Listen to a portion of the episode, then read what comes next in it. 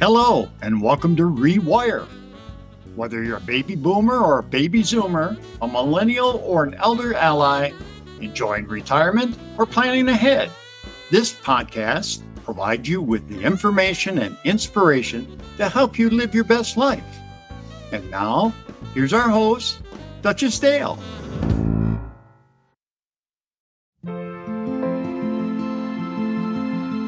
Episode 7 on August 16th. Happy National Roller Coaster Day. Not a holiday I typically celebrate, but tomorrow, August 17th, I do celebrate National Black Cat Day. I also celebrate National Thrift Shop Day, and I probably celebrate that more than just one day a year. And it is National Nonprofit Day most of us know what a nonprofit is and what they do, and this day was created for us to bring awareness and attention to them for all of the altruistic things that they do in our communities and the world around us. Today might be a good day for you to consider giving of your time, treasure, or talent to a nonprofit that you endorse and support and a wonderful nonprofit known as MoveOn.org that does many things in the nonprofit world is making it possible for you this month to create a free online will. And that's because August is National Make a Will Month. Now, I have heard it said that people teach what they need to learn. And so I guess in my case, I stream what I need to learn and do. I realize that making a will is a sensitive, sometimes difficult topic. It makes most of us cringe or we want to book a cruise on the river of denial. But especially for those of us in our older years, it's really, really important that we create a personal will or estate. Now, you may be someone who thinks you don't have a lot to give away or you don't have children. And yet, it is really critical that you decide what happens to what you own, where it goes, or to whom. Otherwise, the state steps in and makes that decision for you. In addition to the fact that it's not leaving that burden up to your caregivers or loved ones to scramble with during their time of grief. So go online to www.freewill.com slash move on and please be sure to determine ahead of time and include the critical information of who gets custody of your furry family members. Other options for basic wills are meetfabric.com, LegalZoom, or willmaker.com. And if you do have a complicated estate, you might need a lawyer, but there are so many affordable or free options, there is no reason to not create a will.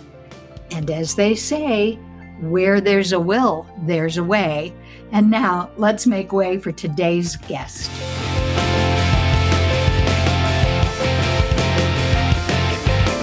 Hello, Adrienne. Thanks for being willing to join us today. I'd like to introduce our audience to Adrienne Smith, and she works with the New Mexico Caregivers Coalition. And she's going to tell us a little bit about what that organization is and about herself. Welcome, Adrienne. Thank you, Duchess, for having me. Tell me about who you are for this organization and the history or the background of this coalition. We started our organization in 2009 as a result of a small planning grant from a governmental organization, as a matter of fact, the Developmental Disabilities Council. And that executive director at the time back in 2009 wanted to learn if there was the voice of a caregiver out there.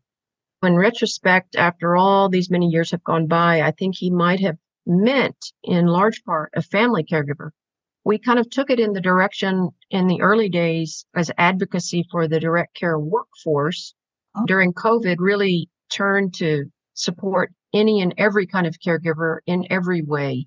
We advocate for paid professional caregivers. We also advocate for family caregivers, most especially for those who are, are paid or should be paid uh, for their role as a caregiver.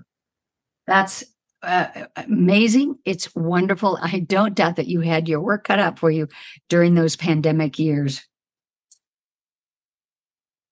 We did, in fact, since our inception, have been developing a lot of training programs because in those early listening sessions that formed our foundational programs, advocacy was an important thing that caregivers told us they needed and wanted. Training was another one of those things. And for paid professional caregivers, it was always better wages and benefits. But there is one thing, one characteristic that crossed over all categories of caregivers, and that was respect and recognition for the work that they do. Yes, that's vitally important. Our advocacy oftentimes is really specific, it's really detailed, it has to be because of written laws that are already in place. We're always trying, with all the work that we do, trying to lift up the caregiver and caregivers' voices in order to bring public awareness around to the critical nature of this workforce and the fact that it's undervalued and underrespected. Does the organization still hold listening session for caregivers? Yes, I'm so glad you asked. Thank you. We are finalizing a written report that will detail all of the things that we learned listening to caregivers rural tour that we've just completed across southeastern New Mexico and Farmington, New Mexico, where we heard from caregivers all across the state. We asked when we do these things, which we've done now five or six different times over our history, we ask legislators and elected officials to come out and welcome their constituents and then for them to stand back and listen to what caregivers have to say so the legislators themselves can learn about what is important. And caregivers bring their challenges but they also bring solutions to the problems that they see. We also have different ways for people to access and get in touch with us and be part of the organization and the movement building too that's fantastic. I love the fact that you're having legislators listen in addition to regular folk or citizenship and the caregivers themselves. I think that's great.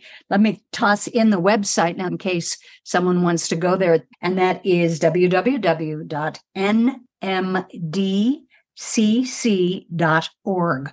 I'm thrilled to know that you're still doing listening sessions so that this stays an active and current coalition, not just a one shot deal.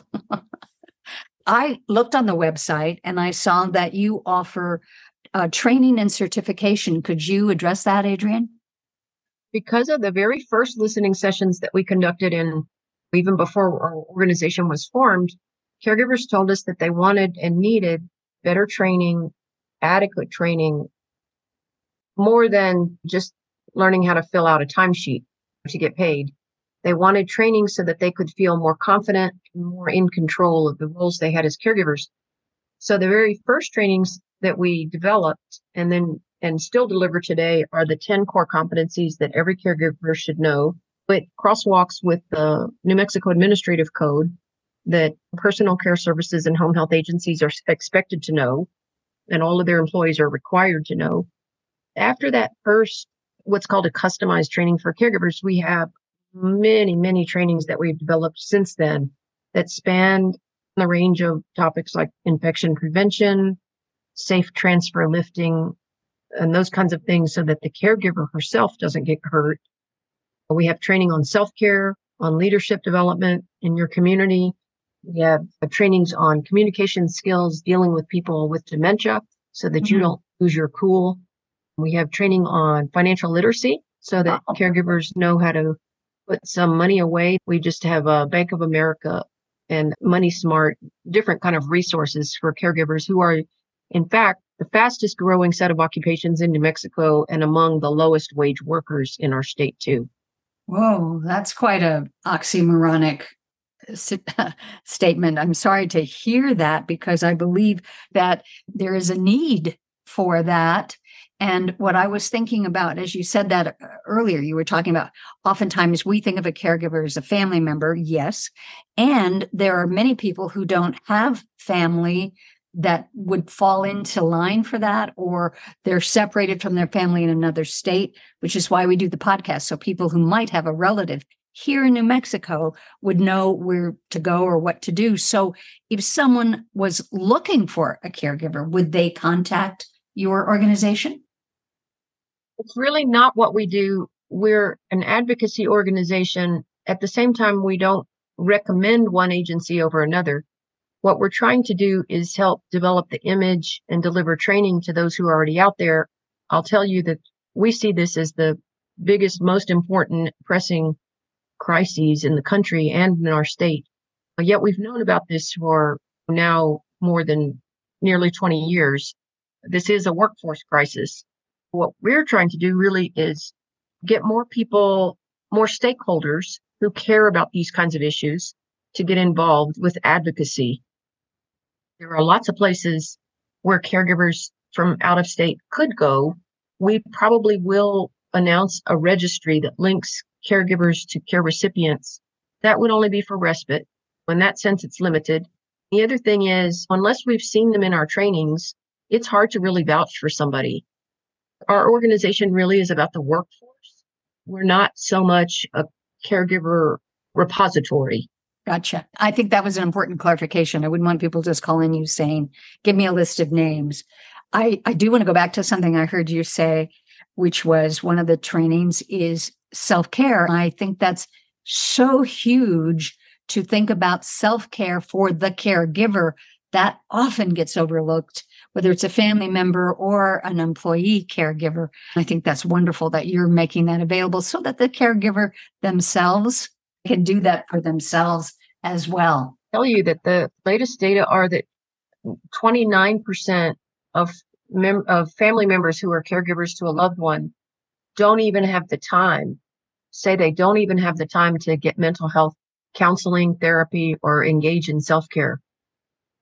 That's one third of all family caregivers all across the country from a survey conducted by AARP who say they don't have time even to go get the help that they need because it's probably a combination of things. There are still mm-hmm. caregivers who are caring for a family member who are in the workforce.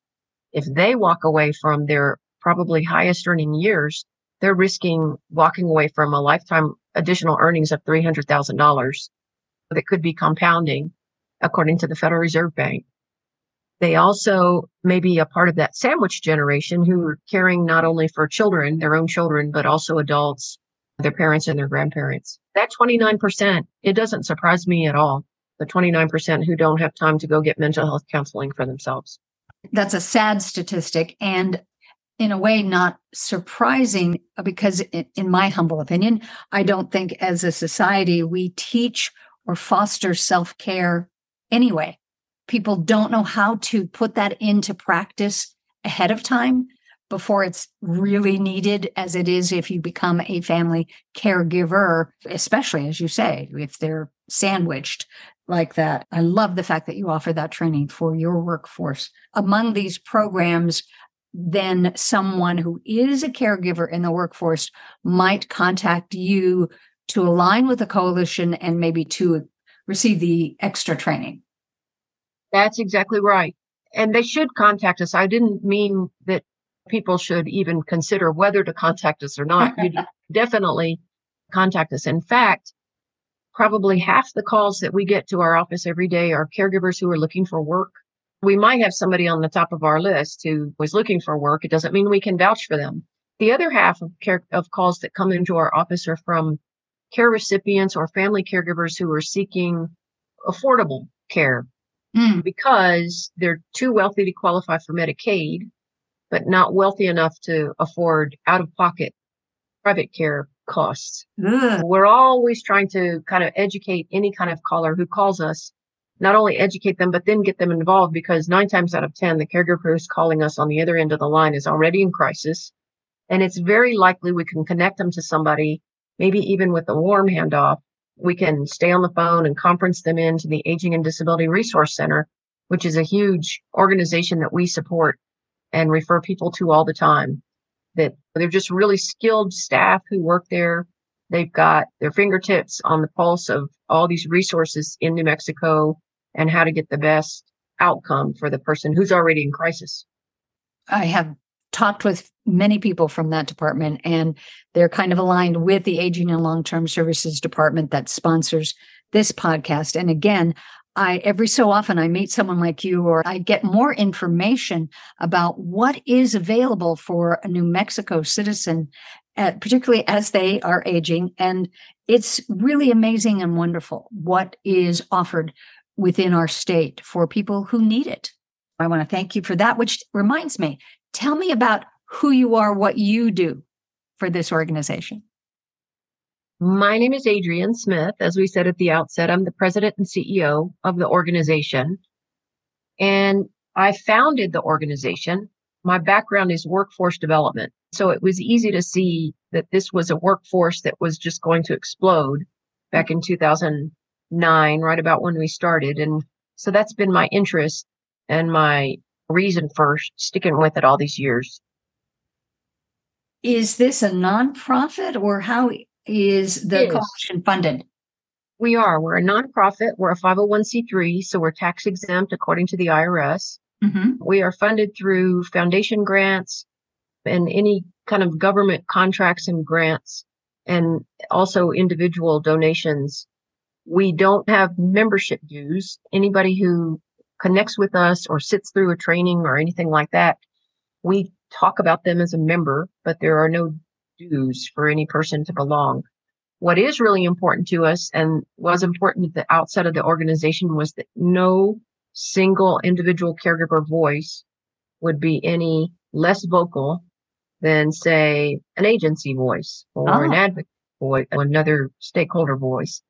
So it's really individual caregivers that we promote, push forward, and whose voices we want to lift up. Having said that, we want everybody and anyone who supports caregivers to be a part of what we do. Uh, that sounds great. And if I'm not mistaken, since you and I spoke a, a, bit briefly before the podcast, your organization and perhaps yourself will be at the conference on aging that's taking place in Albuquerque next month in September. I believe you said there will be a workshop and exhibit. You want to tell us a little about that? Yes, we'll be in the exhibit hall, obviously, with kind of listings of all the things that we do there are two workshops in particular, and I've talked about them on the podcast with you today, Duchess. One of them is the programs and advocacy uh, for New Mexico caregivers. So that one will really be talking about our policy wins over the last few years, the direction we think we'll be going in 2024, ways to get involved with us either as an advocate or if you just want to take advantage of trainings and opportunities through our organization, ways to be a part of that. We'll have a second workshop on uh, respite care resources in particular and a respite care training portal that we developed. We didn't develop it. The Arch National Network through funded through the Administration on Community Living funded it for us for the state of New Mexico. There's a training portal that's online, self-paced. No training that we ever deliver will, we want there to be a charge attached to it for caregivers. That's all already online and up on our website. And it's a training portal that's online, self-paced, and it results in a certificate of completion for a person to be a respite care worker. And then the second thing that we'll be talking about in that conference, I hope, is as part of the respite care workshop is a registry so that all who have finished the respite care training can put your name up on this registry and be found as a respite care training provider. Excellent. I'd like to ask I'm not sure I'm clear what a respite care I know about caregiving yeah. hospice, but would you define respite care for us? Yes, thanks for that question. It's a it is a funny word. Respite is just needing a getting a break or getting a recharge. So respite applies in my mind anyway, especially to family caregivers who might be able to hire somebody say down the street or even hire a paid professional caregiver if they can find such a person, just to be able to step in for an hour, two hours, four hours, a couple of days so that the caregiver itself can get a break. I thank you for that clarification. That's so necessary just to be able to have someone come in and maybe that the caregiver can go and do their medical appointments or their recreational needs. That's the difference. I think that that sounds like a very critical piece uh, to self care for the caregiver and even self care for the caregiver caregiver. that is so true. So that's a tool or a set of tools that we hope we're putting, you know, out to New Mexicans at no charge that will help improve the lives of family caregivers in particular. That's fantastic. And you mentioned that some of that training is on the portal on the website. Is all the training that, or is it hybrid or all online? Yeah, great question. For the respite care training, it's all online. Okay. We'll hold your hand if you need a, if you need to just phone pick up the phone or email uh, us and we can help you with any part. I don't see that any person would have a problem accessing that training portal. Of the other trainings that we do that I mentioned, including the self care, those are most often Zoom, hybrid, and in person. And typically, if there's a group or an agency that asks us to come out and do a training for them, we're delighted to do that. We don't often do one on one trainings, but we'll do larger groups open to the public. They're always open to any caregiver who wants to attend, though. Excellent an amazing amount of information that I'm hoping turns into inspiration to people who might need a caregiver or who needs that respite care for themselves somehow. And I'm hoping that people can wend their way to Albuquerque next month for the conference on aging. The conference itself is hybrid, so they'll be able to get more information about you. And as I said, the website is nmdcc.org, and they can reach someone at the coalition 505 867 6046. We also have a Facebook page. We have a YouTube page that has mostly the trainings, previous trainings published up there. So if you had listeners who were just interested in putting a foot in the water, and like I said, none of this costs anything. We have a web, a YouTube uh, channel that's uh, fairly new that we really like. That's that's great. You've done an amazing job creating this, Adrienne. Let's close with what is your favorite thing about your work? oh. I hate to have your listeners have dead air, but I don't want to hem and haw about this. It's hard to say, Duchess. I have a a quote by Winston Churchill that I keep at my desk and I look at it every single day. Mm. Success is going from failure to failure with no loss of enthusiasm. Oh, oh, that's a fabulous quote. I love quotes. So I'm going to now adopt that in my brief getting to know you today. It sounds to me like you have adopted that quote in your heart and in your purpose in serving the, this state and humanity. So I want to thank you, Adrienne, and I hope to get a chance to meet you in person at the conference on aging. And anytime you think you want to come back and talk about something, or if there's a new program, or if there's something that's coming up before the legislature, you give me a holler, okay? Thank you so much. And thanks for talking to me today. Thank you, Adrienne, for bringing your passion and purpose to support seniors in New Mexico. We know that self care is equally as important as caring for a loved one, so I'm glad to know your organization exists to help out with that. Now, on Tuesday of this week, I was interested to learn that it was the birthday of New Mexican born Denise Chavez. After earning two master's degrees, Chavez went to work on her first novel called Face of an Angel, which was published in 1994. This novel includes excerpts from the diary of the protagonist, who was a career waitress, as well as waitress etiquette and a philosophy manual. Now, Chavez herself had spent more than 30 years waiting tables. And in her writing, she also incorporates her bilingual background, and she does not italicize Spanish words in her work, which has often caused conflicts with the editors who think it should be done differently.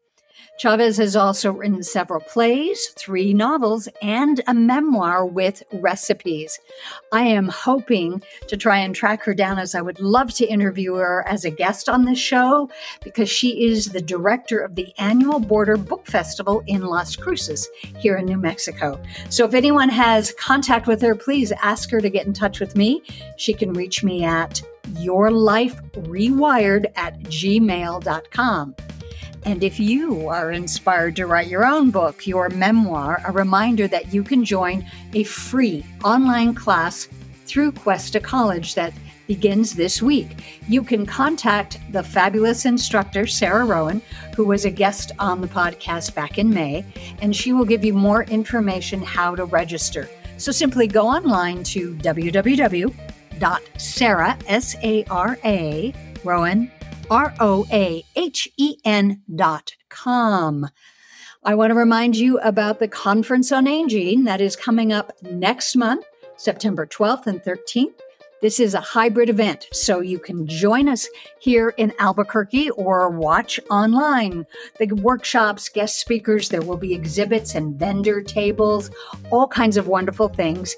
It is sponsored by this show sponsor, Aging and Long Term Services Department of New Mexico. So register by calling 1 800 432 2080 or go online to aging.nm.gov. Just consider sharing this podcast with someone you care about that might need a gentle nudge or invitation to rewire their lives to their best yet.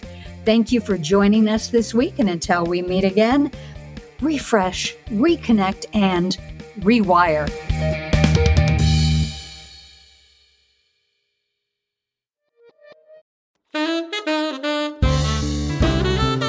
Show is sponsored by the Aging and Long Term Services Department of New Mexico. You can contact that department by calling 1 800 432 2080 or online at www.aging.nm.gov.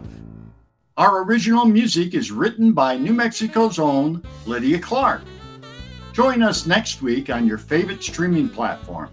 Till then, remember to reconnect, recommit, and rewire.